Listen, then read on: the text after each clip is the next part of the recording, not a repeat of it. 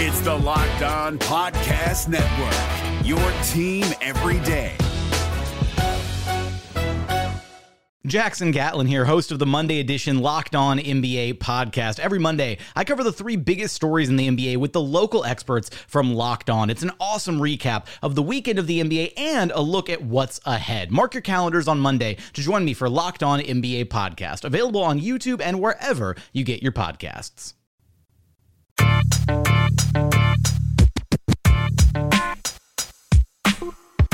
You are Locked On Magic, your daily podcast on the Orlando Magic, part of the Locked On Podcast Network. Your team every day.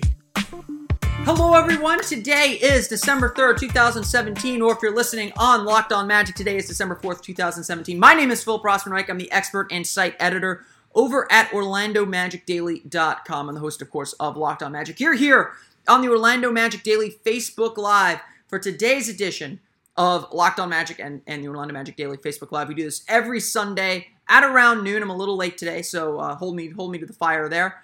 Uh, today on the show, I want to talk all about the first quarter of the season. I'm not going to bother with the game against the Warriors. You can read my stuff on OrlandoMagicDaily.com about the defense and some of the disconnect there. I'm sure we'll talk a little bit about that uh, in the coming 30, 40 minutes here as we do our show. But today, I want to just kind of take a step back and talk about the first quarter of the season. Yes, the Orlando Magic are already through one quarter of the season, and it does feel very, very early, and that's because the, the regular season started two weeks sooner than normal.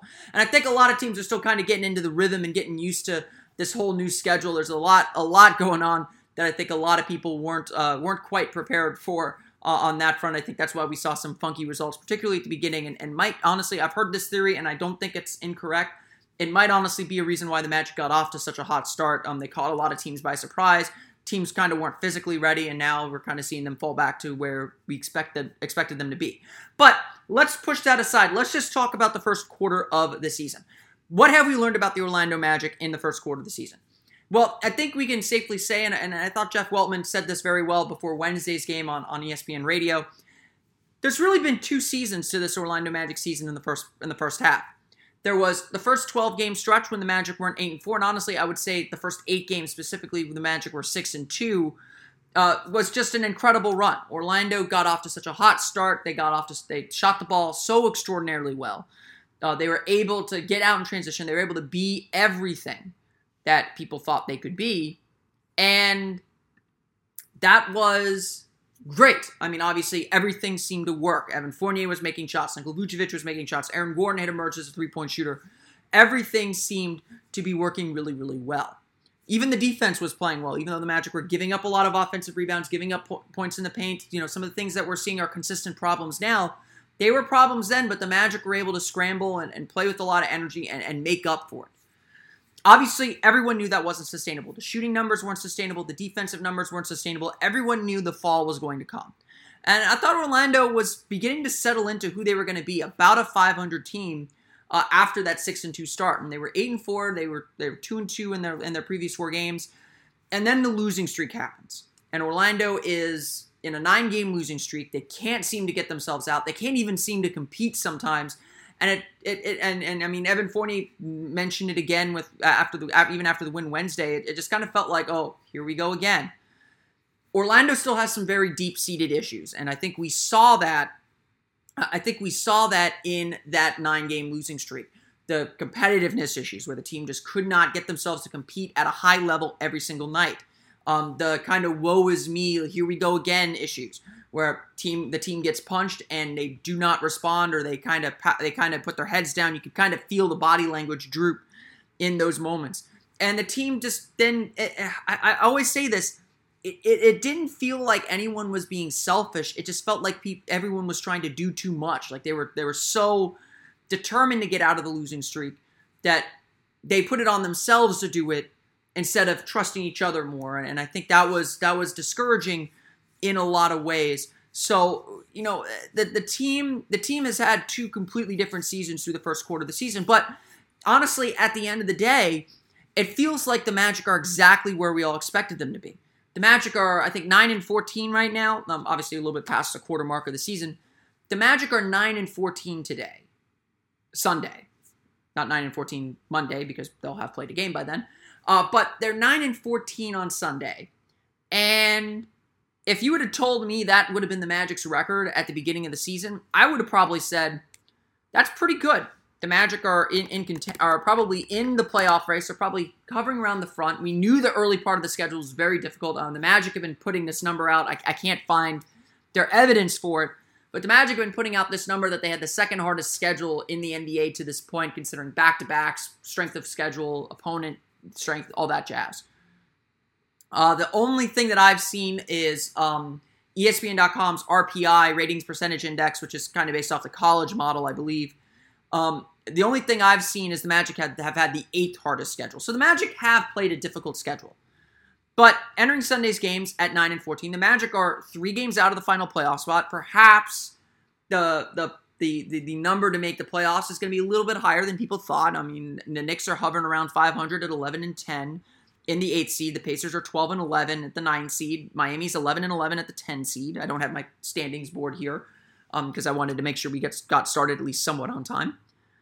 So it, it, definitely feels like the Magic are within striking distance. And honestly, I think that's all you can ask for at this early stage of the season, especially with the schedule that the Magic had. So where the Magic are isn't what's uncomfortable.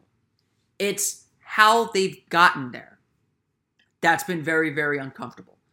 The fact that the Magic got off to this hot start and then came back down to earth and came back down to earth in a way that was reminiscent of last year's difficult play, of last year's just struggles, just absolute poor play on the court.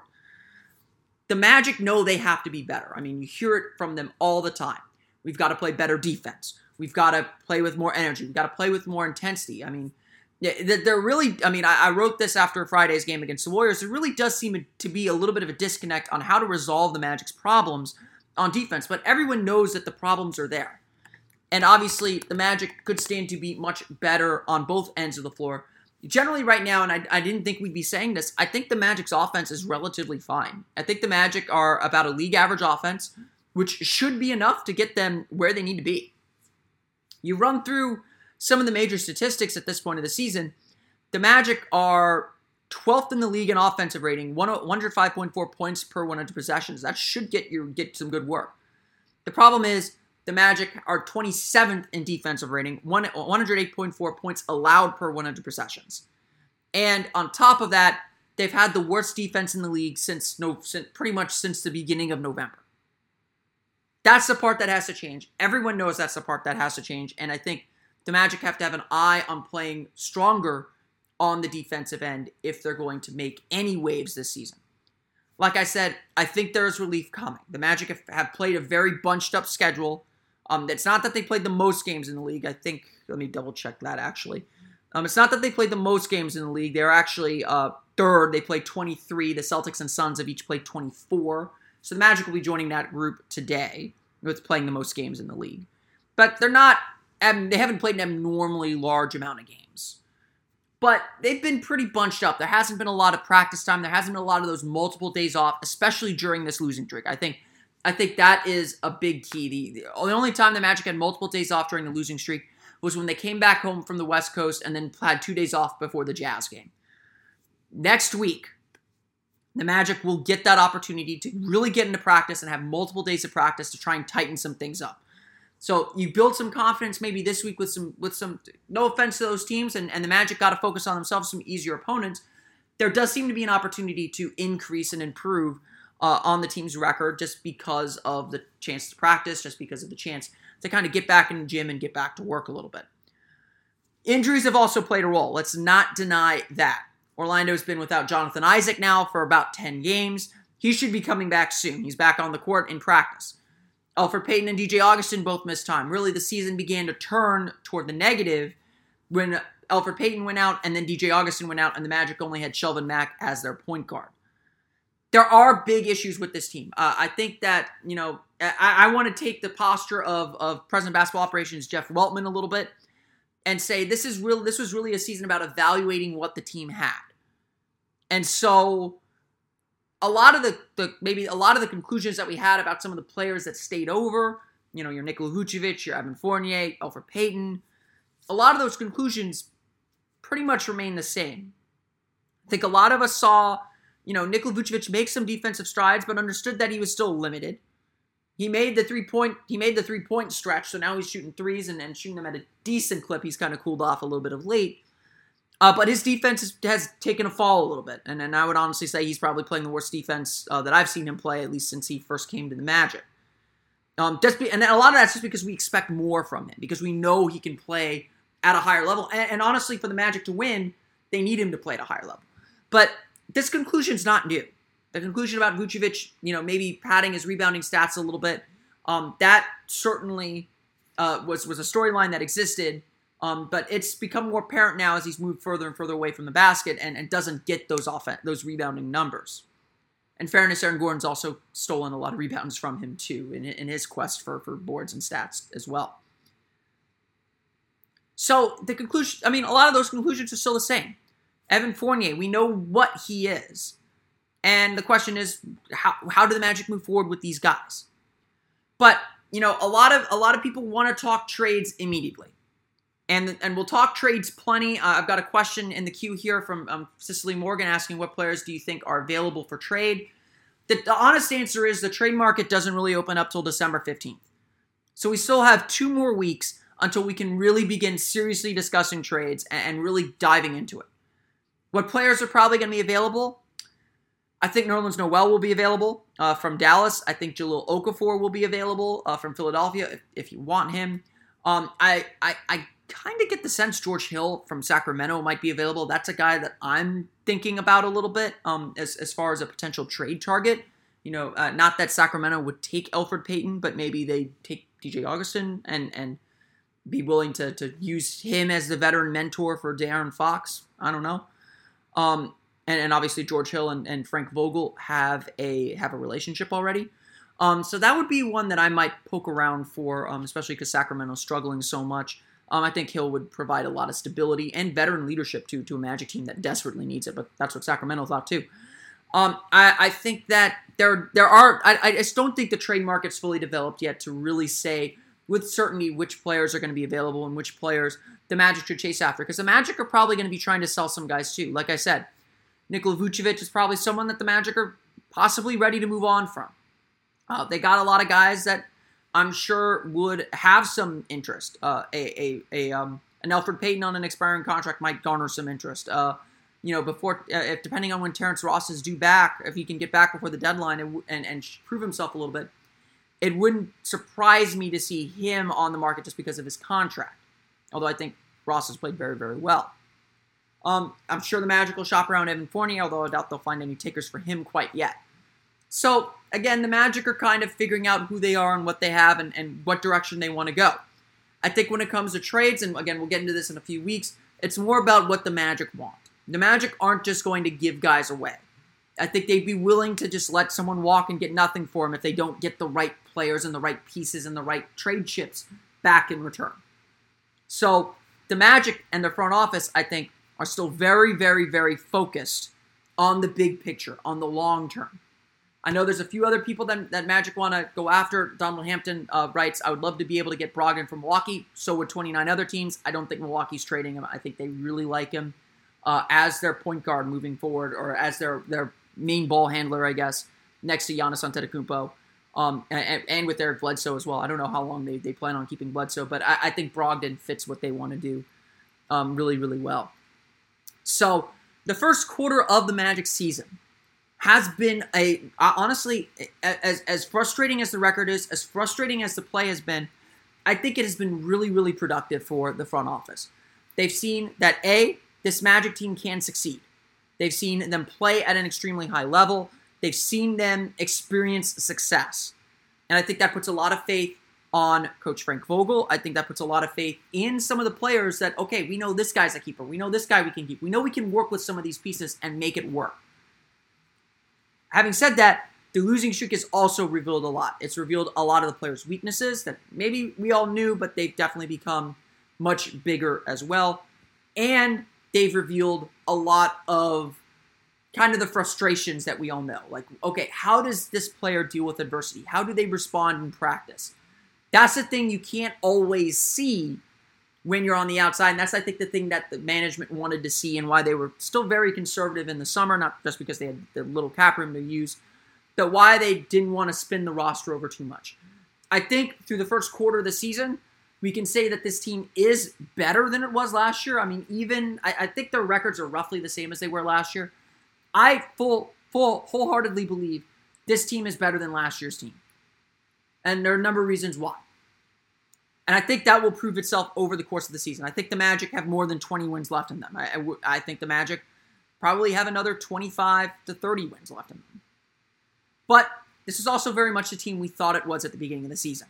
And so now those weaknesses are becoming apparent. And the second quarter of the season, the Magic will certainly try and find a way to either pave over those weaknesses or move on from them a lot of you are asking what I think the Magic will need to, to take take the next step or improve. That'll be the question I answer in the third part of our show, uh, as I look forward to the second quarter of the season, which has already begun.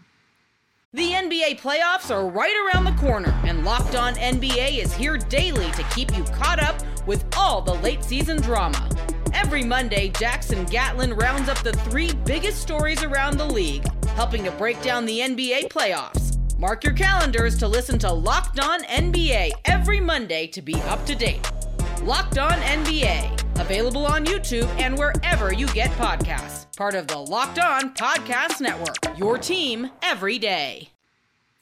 But like I did last year, I do want to give recognition and name a first quarter MVP, someone who has really stepped up for the team. And I think you all can sense who it is. I'm an Evan Fournier fan. I liked Evan Fournier. I had him pegged as, as, as the first quarter MVP for much of that first quarter of the season, but then he tailed off, and one player really continued to step up. And, and I think it's clear at this point who the Magic need to be building around and who the Magic need to put their focus on. The first quarter MVP of the season is undoubtedly Aaron Gordon. The leap he has taken this season has been absolutely incredible. 19 points per game, 40, 51.1% field goal shooting, best of his career. 44% from beyond the arc, 60.3% effective field goal percentage, 75.6 from the foul line, 8.3 rebounds per game, 2.1 assists per game. There is not a statistic where Aaron Gordon is not averaging a career high right now. And the way he's taken over games, especially these last two games, even against Golden State, I thought he played some exceptional basketball. Against Oklahoma City, he was outstanding. Aaron Gordon is undoubtedly the MVP of the first quarter of the season. The fourth overall pick from the draft a few years ago has developed into, I would dare say, a potential all star. And, and I, I want to be very careful because I think we fell into that trap with Victor Oladipo. But I think the way Gordon plays and what Gordon does is much more sustainable. And, and honestly, I'd be much uh, looking at what Aaron Gordon's done this year compared to what Victor Oladipo did in his final year with the Magic. I would be willing to pay Aaron Gordon the max when I wouldn't be willing to pay Victor Oladipo the max. And I think the reason is because I think Aaron Gordon is just a much more dynamic, consistent offensive player, at least this year, this one year of evidence. And I think Aaron Gordon's defense is just significantly better. The skills that he provides at his position are much more valuable than the skills that Oladipo provided at his position. Now, obviously, Victor Oladipo's gone on to bigger and better things. And looking at just the first quarter of the season, I would pay Victor Oladipo the max if, if he were, if, if I believed that that was going to be consistent. Um, I don't think that was the case two years ago when he was with Orlando. So let's push that aside for now. Aaron Gordon is just doing his work. He's gotten a lot better at picking his spots when to shoot. He's gotten a lot better, even as the season has gone on, at determining when to drive and how to drive against the defense. He has just become such a better player. He's a such a different player than he was last year. And I agree with, with so many people here that the Magic need to find a way to emphasize him. They need to find a way to get him as involved in the offense as they can, and sometimes they don't do that because Gordon Gordon is what I really like about Gordon, and I agree with with Coach Frank Vogel about this. Gordon ten, Gordon can get his offense within the flow of the system, but that means sometimes he gets forgotten because they don't get him the ball enough. Some of you are noting uh, Donald Hampton writes Aaron Gordon is playing pretty good, but he is shooting way too many threes. I think he would be better if he attacked more instead of settling for so many threes. Um, it, you know, I've gotten, I've asked the question about the three pointers, about the whole team in general. Um, I'm planning to write a post on it. I'll probably talk about it on Locked On Magic uh, in the near future. Um, but it's more about the quality, not the quantity. Yes, Aaron Gordon is shooting a lot of threes. He's up to five five and a half three pointers per game. But if the guy is shooting 44% from beyond the arc, I don't mind him taking a few threes. Gordon is a good three-point shooter. Let's let's we're a quarter of the way through the season. A guy who's never shot better than 30% from beyond the arc is shooting 44% from beyond the arc and shooting comfortably. What matters to me when I see Aaron Gordon shoot is A, is he shooting on balance? Is he is he falling this way? Is he falling that way? Or is he going straight up and down? That's usually a good indication of whether Gordon is, is going to make a three pointer. Two, the thing that I worry about with Aaron, the thing that I watch with Aaron Gordon is is he contesting three pointers? Is he settling for threes? And generally, I don't think he is. I think not. I think teams don't quite respect his three pointer enough yet. And so he's still getting the benefit of a lot of open space from the three point line. Teams are not scrambling to cover him on the three point line. So, I mean, he's shooting 40% from beyond the arc. And yeah, five and a half sounds like a lot, but the guy's taking 13 shots per game. If anything, and I'll agree with you here, Donald, if anything, the Magic need to get Gordon the ball more in positions inside the arc where he can score. The thing I don't like seeing Gordon doing is taking guys off the dribble. That's when he forces a lot of his offense. That's when he really struggles to, to, to score and create for himself. But at the same time, what I don't mind about that is he is a young star trying to figure his game out. And so he deserves some room to experiment, is, is how I would put it. What I want to see Gordon improve on as the season goes on, and I suspect that he will be second quarter MVP, third quarter MVP. I, I suspect he will end up the season as the best player on the Magic, as the team MVP. But what I want to see Gordon do more is recommit himself to the defensive end. I think we've seen that the last two or three games where Gordon has been a much bigger presence on the defensive end. Um, I think putting him on perimeter guys helps him out a lot. I think that he's really, really strong in that area.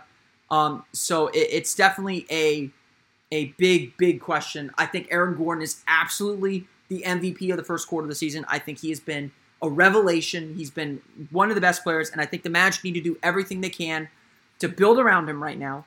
Uh, if if that means you got to get rid of Evan Fournier because Evan Fournier wants the ball too much or, or needs the ball too much to be successful, I think that's a fair thing to, to ask right now. Maybe you don't need to do it immediately. I don't think that's an immediate issue. There are much more immediate issues than that. But you need to find ways to get Aaron Gordon the ball, keep Aaron Gordon involved, and and really let him explore his game and let it grow because it's growing really really well. Adding that three point shot was absolutely, absolutely a guy who, um, absolutely a guy who has, has taken a leap and, and, and has and has really developed his game and, and, and you got to give him credit being healthy for summers finally allowed him to unleash his game and, and make all the improvements that that he needed to make so a really really really great effort from Aaron Gordon so far this year he is definitely my my first quarter MVP I, I don't think it's particularly close um, on on that front uh, you know, I, I, think I'm seeing some comments here. Gordon is playing great, but not translating to team wins. Um, you know, uh, you know, it, it it's true. That is true. Um, but I don't know if you can put that on Aaron Gordon.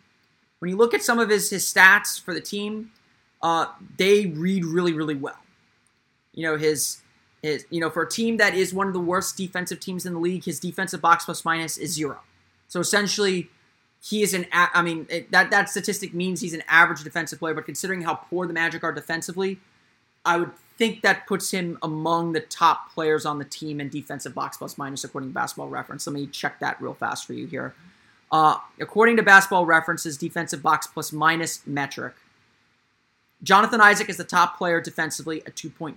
Bismack Biyombo is 1.3. Nikola Vucevic is 0.9, and Aaron Gordon and Terrence Ross are at zero.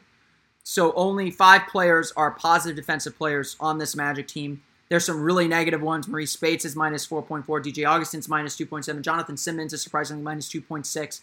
So, I mean, with defensive box plus minus, you got to take a little bit of the good with the bad. Um, you got to kind of match the eye test with with what the number's saying. And so I would say, I would say Aaron Gordon hasn't played fantastic defense this year individually, uh, but he definitely I think makes a positive impact defensively. And so um, you know, I I don't put, you know, maybe a better metric would be win shares. Um, you know, if you look at win shares for this team, Aaron Gordon leads the team in win shares at 2.5. Um, I, would I would say that yes, Gordon is playing really well and and it's not translating to wins, but I I don't think you can blame that on Aaron Gordon. Um, you know, I don't think you can put that on Aaron Gordon because essentially, essentially he's not the star of the team. Let's let's let's let's let's put it that way, okay? Aaron Gordon is leading the team in scoring, probably the best best player on the team, but the Magic don't run their offense through him. Not yet, at least. And I think we're getting to a point where the Magic need to start doing that more and more. I mean, he's really gotten good at that short jumper. Um, you know, when he makes a quick move and pulls up for a jumper, he's really, really good at that. Um, he's getting better off of curls, which I think is really, really scary. Um, you know, kind of using them the same way that, that Terrence Ross was is used. Um, I, I, I think that there's a lot to like about Aaron Gordon and a lot to like about the team moving forward um, with him as the focal point. And I think the Magic are getting to a point where they need to start moving some pieces around him more to make sure that he's getting the opportunities that he needs. And and honestly, maybe one of the big questions through the second quarter of the season is how do the Magic continue this Aaron Gordon train going? How do they keep him involved? How do they keep him consistent? And do they give him the keys at this point? Do they say, you know, this is your team. We're going to run plays specifically for you. You need to be a better. You, now let's see if you can be a better playmaker in addition to a better scorer. And I think that's going to be the next step in his game. Um, like I said, I think some of the struggles that we're seeing with Aaron Gordon are acceptable because he's a young player trying to explore his game. Uh, you know, I, I use the Victor Oladipo example. I think the Magic, I think what led to the Magic's decision to get to give up Oladipo was a, I think they were trying to save Vucevic, um, for better or for worse. Um, they saw an opportunity to get a rim protecting center, which is something they desperately needed, and and and then they doubled down on that for some reason. But I think what ultimately led to getting rid of Oladipo was they did not want to pay him the max, which is what he would have cost. And they had given him every opportunity to take that leap that he never took. Aaron Gordon only has had this one year to take that leap. And it's going to be expedited. So now I think the Magic need to throw more at him. Say, okay, you've done really great this quarter of the season with the role we've asked you to play. Now we're going to add this responsibility for you. We're going to add this role for you. Now that might take away from say an Evan Fournier or from from someone else, but they need to just give Gordon more responsibility. And I think that's going to be one of the big things to watch in the second quarter of the season is how much responsibility do the Magic give Aaron Gordon to let him shine and really see what they have in him so they can get a proper evaluation. I I right now if Gordon continues playing this way, I would be willing to match any offer for him in restricted free agency. I don't think that's an I don't think that's a question at this point. Uh, Gore, I think what Gordon is doing, while I, maybe the three point shooting is not sustainable, everything else is. He runs the floor really well. When he want, I mean, when he start starting to play defense a little bit better, he's playing defense a little bit better. Yeah, he's stat chasing a little bit, especially with rebounds, but he's been. A, I think he's the best rebounder on the team. So, I think right now Aaron Gordon is your future, and I think getting that question answered in the first quarter of the season is a really, really big deal. And so that's why Aaron Gordon is my most valuable player for the first quarter of the season for the Orlando Magic. The NBA playoffs are right around the corner, and Locked On NBA is here daily to keep you caught up with all the late season drama. Every Monday, Jackson Gatlin rounds up the three biggest stories around the league, helping to break down the NBA playoffs. Mark your calendars to listen to Locked On NBA every Monday to be up to date.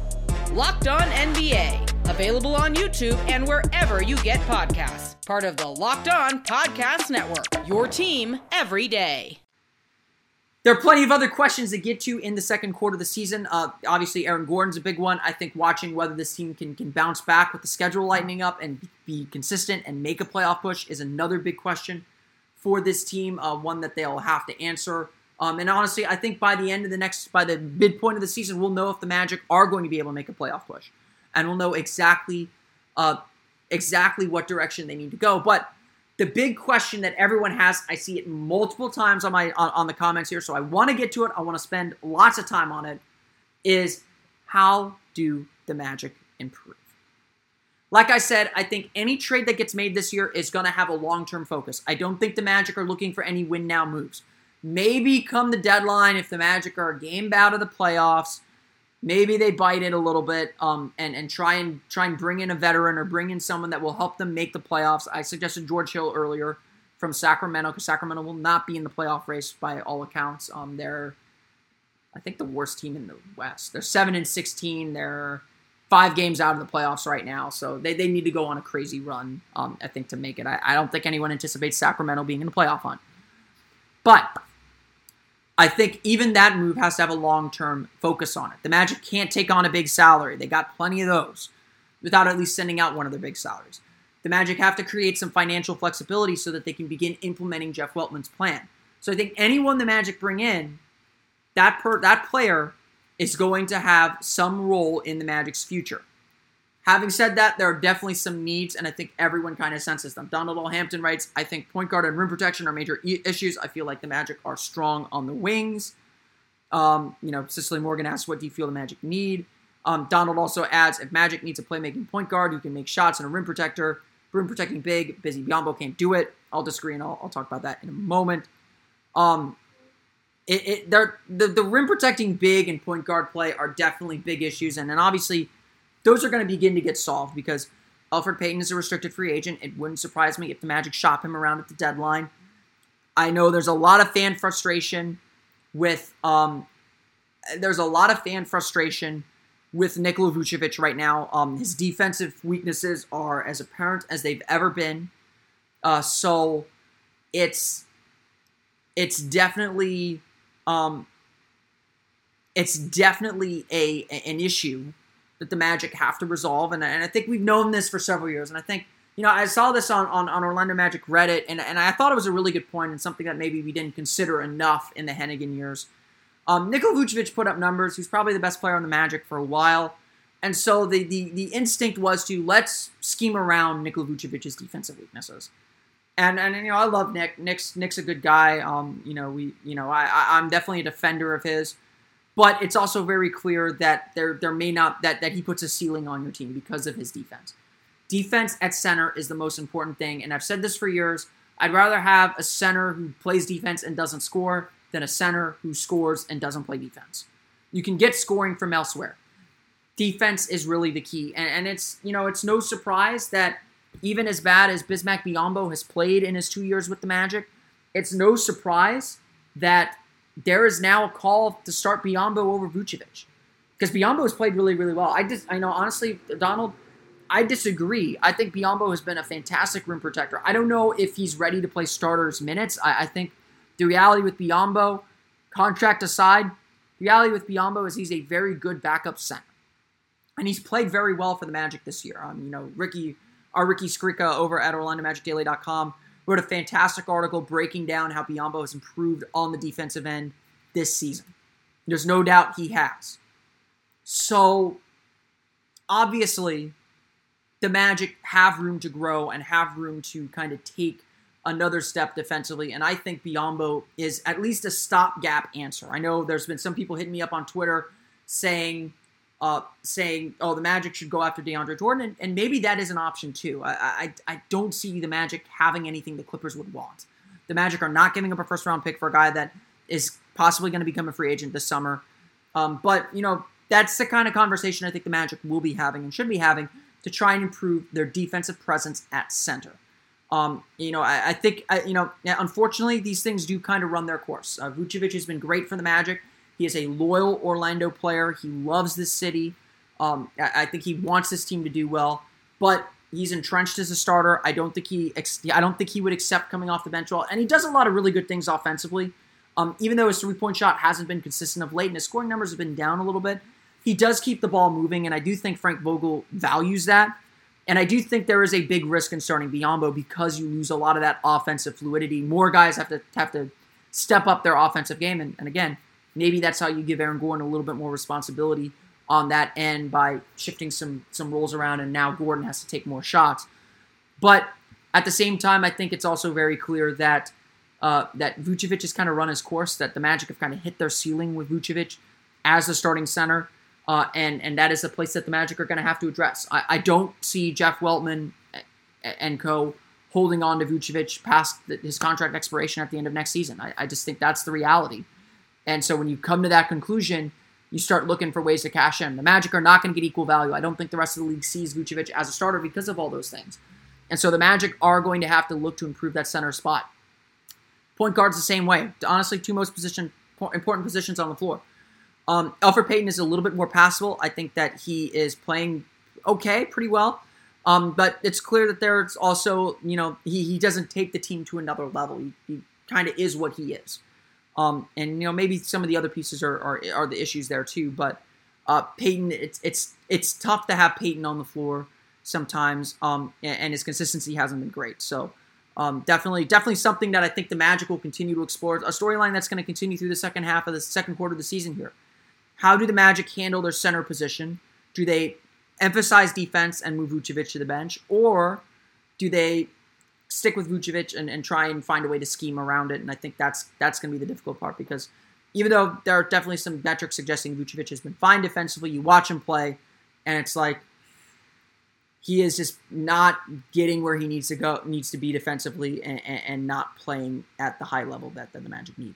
Uh, Mark NG writes, "Do you think Shelvin Mack is on the trade block? Feel like feels like he's hurting the offense whenever he's on the floor." Um, you know, this goes for Mario Hezonja too. They're both expiring contracts. They're not players anyone is looking for. Um, Shelvin Mack just isn't playing enough to make an impact one way or another right now.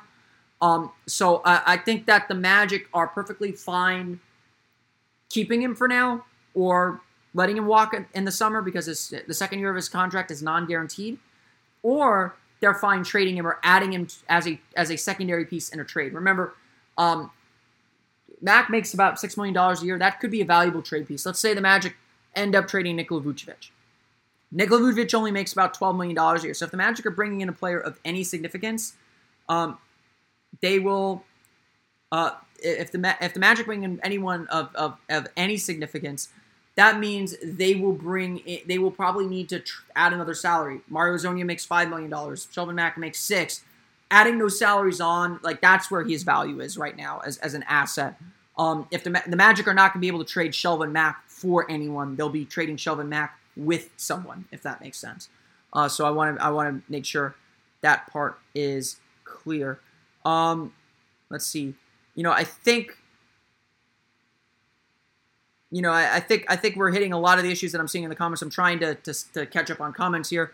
Uh, Donald Hampton, thank you for all the comments, Donald. I really appreciate it.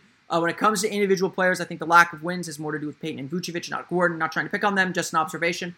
I think that's true. I think um, Evan Fournier is kind of. I'm an Evan Fournier fan. I like him. Uh, I think he's better than people give him credit for, but he his his efficiency's gone down a lot. Um, you know, I think having him be the focal point of the offense is still not the right move. I'd like to see him move more off the ball. Um, so I think that that would be um, uh, that would be kind of where it goes from there. Uh, another question that I saw, and I think this will actually be a big issue for the second quarter of the season. Um, do you think uh, Jasmine Hawkins asks, do you think when Isaac comes back, we start seeing Aaron playing at small forward again when Isaac plays with him? Um, you know, I think ultimately the plan uh, not maybe not this year, but but I think everyone knows it's coming. The Isaac Gordon pairing. Uh, I think ultimately the plan is for Isaac and Gordon to play together a lot and start eventually in the future. Uh, and then in that sense, neither are small forwards or power forwards. They're both forwards. Um, you know, I, I, that is a kind of jokey statement because that's something Aaron Gordon said. That's something Rob Hennigan said for a long time. But at the same time, uh, I think there's some truth to it. Aaron Gordon to me is a, is a bit of a tweener. Uh, uh, in that, and I've said this for a very, very long time. It's why I love the Tobias Harris pairing. Aaron Gordon plays offense better as a four, but defense better as a three. Tobias Harris played offense better as a three, but defense better as a four. And so I thought that pairing really, really worked. The thing that's great about Aaron Gordon and Jonathan Isaac is they're both versatile defensively.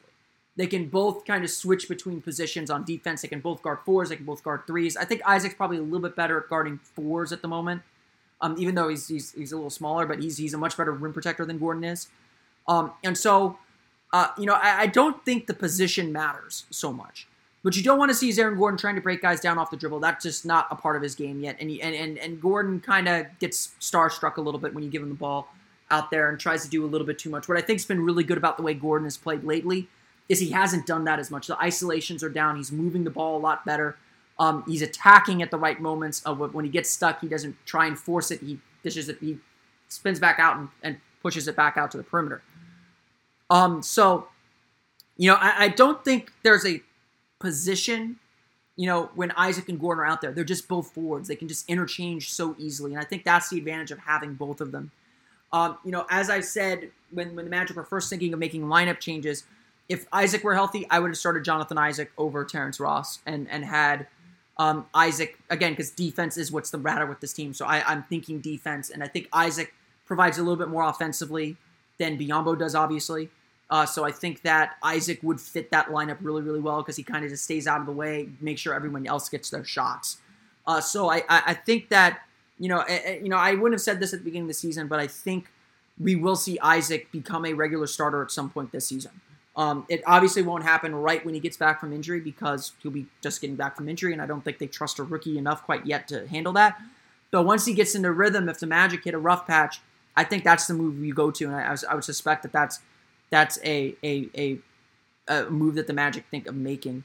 Uh, so you know, I think Isaac is definitely uh, definitely a guy that um, that that uh, keeps going. Um, another big question uh, for the Magic, I think, for the second quarter of the season is can they sustain the offense? Uh, we know last year they were a really poor offensive team. This year they're 12th in the league in offensive efficiency. And so, you know, when I say the Magic should start Bismack Biyombo to improve the defense, there's definitely a big risk. I mean, Donald, you, you make a good point on offense. It is four on five with Biyombo out there. It's not so much that he can't score, he can't even catch the ball or pass it. We need something there. Um, yeah, and that's absolutely the risk. Uh, Vucevic does make the offense go. I mean, he's a great passer as a center. They run some offense through him at the elbow as a passer. Um, and, and, and, I think that's why we haven't seen that lineup change yet. I think a lot of people are frustrated with Vucevic's defense, but he makes the offense go, and the offense is is generally working. I mean, if the Magic could just defend with any level of consistency or intensity for 48 minutes, they would do enough to win games. They would do more than enough to win games with the way that their offense works, especially with how it works feeding off their defense. When the Magic defense is playing well, the Magic offense is really, really tough and really, really good. When the Magic's defense is struggling, as it has been lately, the Magic offense is about league average, which is should be good enough to keep you in games, but the Magic's defense has been so bad, it hasn't been. And so there is that disconnect. And that's, I mean, I think the reason why we haven't seen uh, Biyombo start over Vucevic is because of uh, because of the uh, the contributions Vucevic does make on the offensive end. There might be a point where that balance shifts, or or, Vogel, or Vogel decides, you know, I I can't, I can't, you know, I, I believe that this offense will still work without Vucevic in there.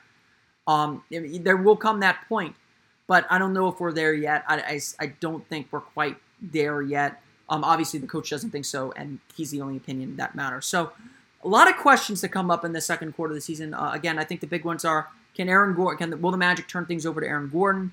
Can the Magic find some consistency with the lighter schedule? Stay in the playoff push? Uh, can you know where? What direction will the Magic go as far as uh, how the trade market develops? Um, I think those are three big questions. Uh, what will happen when Jonathan Isaac comes back? What contributions can he bring? That's a big fourth question for the Magic. And so, obviously, there's a lot still to watch in this second quarter of the season as Orlando gets set to you know this is where this is where the good teams will get separated from the bad teams in this quarter. I mean, because by by the midway point of the season, you know who's in it and who's out of it.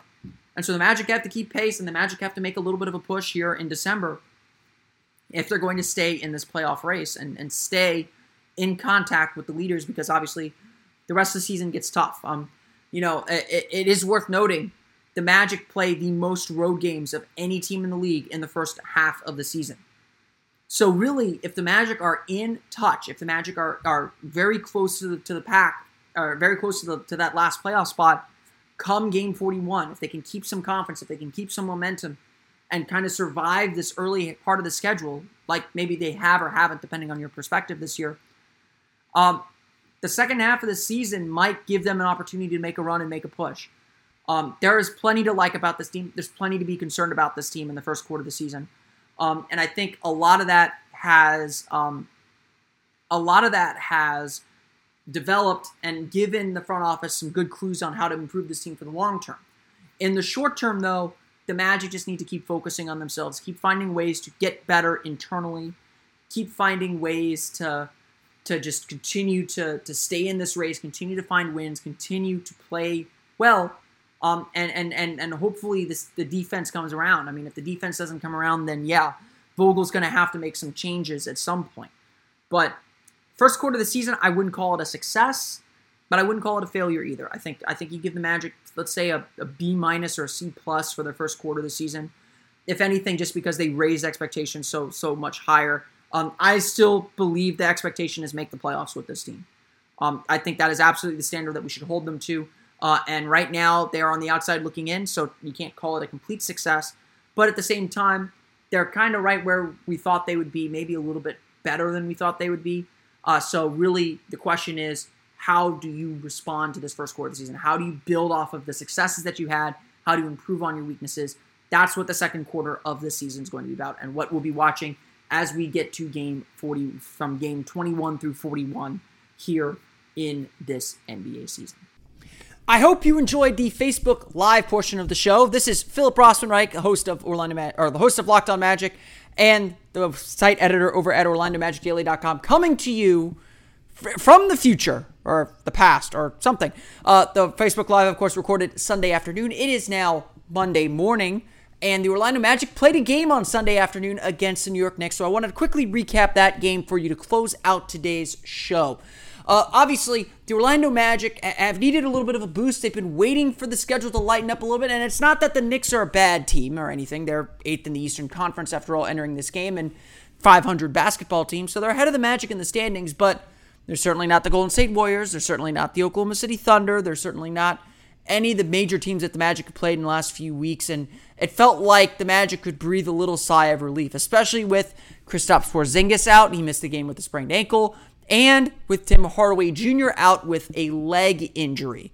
So the Magic get a little bit lucky with this, not only with the schedule, but also with the opponent losing losing their two top scorers. And so the Magic definitely came into this game probably feeling like they could go in and run run the show a little bit. And you know, even though the score was close, a 105-100 victory for the Magic, and even though the Knicks I thought played extremely well, extremely scrappy, there was a lot to like about what the Orlando Magic did. In fact, I would argue the Orlando Magic controlled this game for much of the contest and, and really put the clamps down when they had to. There was a lot, again, uh, Nikola Vucevic said in his walk-off interview with Dante Marchitelli after the game, there's a lot more to like in this game than there was to hate, and I would absolutely agree with that. The Magic, I thought, played a not a great game, not an A game, but certainly a B, B minus game that they won, and ultimately that is what matters. The Orlando Magic opened this game up a little bit, a little bit rusty, an early timeout from Frank Vogel, and then all of a sudden, the light switch clicked and the Magic just ramped things up. They went from zero to 100 very, very quickly in this game, and Orlando got out uh, to a 17 point lead. And and you know, I think Aaron Gordon said after the game that this is that the Magic offense is really starting to play like it did at the beginning of the season, and certainly that that early stretch in the game was a big reason why. And it wasn't just that the it wasn't that the Magic were making shots necessarily; they were making shots, but they weren't making three pointers. They were getting out in transition. They were getting stops. This is how the Magic want to play. That did obviously lighten up a little bit. The Knicks did slowly work their way back into the game. I think Orlando very clearly has a little bit of a bench problem right now with Terrence Ross out of the lineup and with Jonathan Isaac out of the lineup. Orlando's missing some key pieces, and the bench unit just is not quite uh, is not quite up to snuff yet. It, it, it, it's still getting its legs under it. It's still figuring things out. Vogel's using a nine man rotation. We're seeing Jonathan Simmons play a lot with that second unit, but he hasn't quite been enough. And the Magic going with Marreese Speights and Bismack Biyombo in the same front court um, has had its ups and downs all year, and it was definitely a down in this game as, as Marreese Speights really struggled to shoot the ball effectively uh, in this one. So the Knicks do work their way back into the game, and and Orlando, and then it's really a close affair, but Orlando keeps the lead. I thought in the fourth quarter, every time New York was about to make a run, Orlando started buckling down on defense. They got stops. They made big shots. I mean, Arron Afflalo made only one shot in this game as he continues to struggle to shoot, but it was a big one. A 30 foot three pointer with the shot clock expiring gave the Magic a four point lead. Knicks came back, Cut it back down to two. What what happens the next possession? Jonathan Simmons with a put with a thunderous putback dunk to put the Magic back up. The starters come back in. They actually extend the lead back out to 10. Nikola Vucevic with some great play around the basket, did a great job rolling on pick and rolls, didn't settle for jumpers for the first time in a long time. Made a big three as well in the fourth quarter. uh, as he had a stellar game for Orlando. I really thought, actually, on both ends, I thought he did some good things defensively against Enes Kanter, although Kanter still got some of his rebounding numbers as well. So, a lot to like in this game, as Vucevic said, as, as I would argue there too. Um, the Magic had control early. They kept control. Even if even when New York pushed for the lead, they they pushed it back out. New York made one last run. Orlando made their free throws, and they walk away with the 105 to 100 victory over the New York Knicks at Madison Square Garden. Running through some final stats for you. Uh, again, Nikola Vucevic, a stellar game 34 points, 12 rebounds, 13 for 19 shooting, 7 for 7 from the foul line. Um, this is the kind of game you want from Nikola Vucevic. The only thing he did wrong was fouls. He had five fouls in the game. Defensively, he's what he is defensively. But when Vucevic has offensive games like this where he cannot miss, he makes the offense work that much better. He also added three assists, which is a big thing that Frank Vogel likes about him. He keeps the ball moving for the most part, um, uh, especially at that center position. So the Magic offense worked really well. It was playing through Vucevic. He was making good decisions. Uh, he was making shots, and, and his value obviously goes up infinitely when he's making shots like he is today, like he was on Sunday. A lot of his shots actually came in the paint too, which I thought was a really good sign. He took Enes Kanter into the paint. You know, Enes Kanter is very similar to Vucevic. Great offensive player, not a great defensive player. Vucevic took advantage of that, and that's exactly what you want to see. Jonathan Simmons had 16 points, 7 for 14 shooting, 7 rebounds, a, a solid game for him, really picked up his play in the fourth quarter. Evan Fournier, 20 points, 5 for 12 shooting, 4 assists for Fournier. Elfrid Payton, 15 points. Aaron Gordon, 10 points. Uh, key stat, though, the Magic had only 10 points on 2 for 15 shooting off the bench. Marreese Speights misses all six of his shots. Arron Afflalo made only one shot. DJ Augustin made only one of his five shots. The Magic are going to need more from their bench to survive some of these late games. They're relying very heavily on their starters, but they got a good effort from them in this game. For the uh, Orlando overall, though, shoots 45.1% from the floor and 6 for 28. That's 21.4% from beyond the arc. They get to the line 29 times, made 25. That is a huge difference in this game, as the Magic offense really did kind of struggle a little bit. Um, having said that, this was the kind of game where maybe in the past Orlando let frustration get to them. They didn't. They they they kind of put their heads down. They don't make the right plays defensively. That's not what happened today, or that's not what happened Sunday. On Sunday, the Magic buckled down defensively. They made some fantastic plays. They uh, took it. I mean, they took it to the Knicks. They they made the stops that they needed to make. They got out in transition. This is a sign of how the Magic want to play. So, yes, the opponent wasn't the strongest without Tim Hardaway Jr. and without Kristaps Porzingis, but the win counts the same nonetheless and the Magic learned a good lesson and got some big some confidence for themselves as they snap a seven game road losing streak.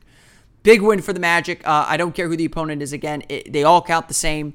Uh, the Magic showed a lot of grit, which they haven't shown very much in recent games.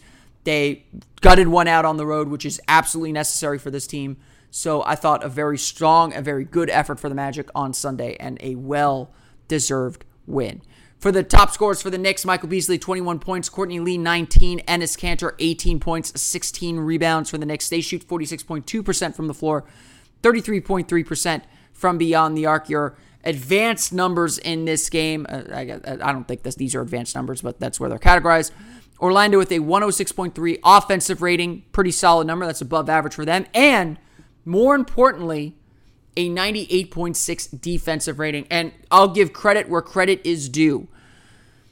Every, while the bench struggled to score and they were terrible on offense, every bench player for the Magic, including Jonathan Simmons, who played largely with the bench unit, had a defensive rating better than 100. So the Magic essentially, when that bench was on the floor, gave up less than a point per possession give that group credit for that. Let's let's worry about the production. Let's worry about the offense for sure, but give that group credit for getting stops on the defensive end. They were very strong defensively as the Magic get the win. Once again, the final score the Orlando Magic 105, the New York Knicks 100. The Magic are back in action on Monday against the Charlotte Hornets. We'll have a complete recap of that game on tomorrow's episode of Locked On Magic. Don't forget you can follow the podcast on Twitter at Locked On Magic as well as like us on Facebook at Locked On Magic. You can f- subscribe to the podcast on iTunes, uh, Stitcher, TuneIn, and all the fun places you download podcasts to your podcast enabled listening device.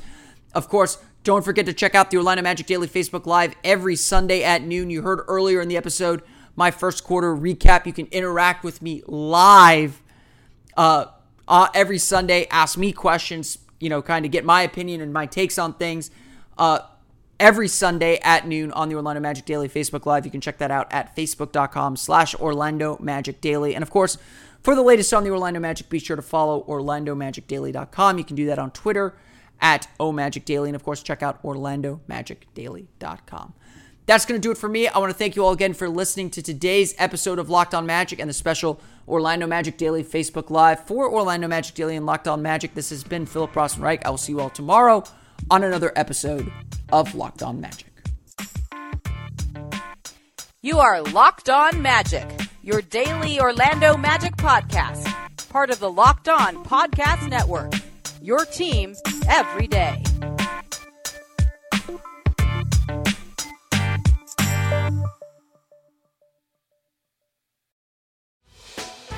Hey, Prime members, you can listen to this Locked On podcast ad free on Amazon Music. Download the Amazon Music app today.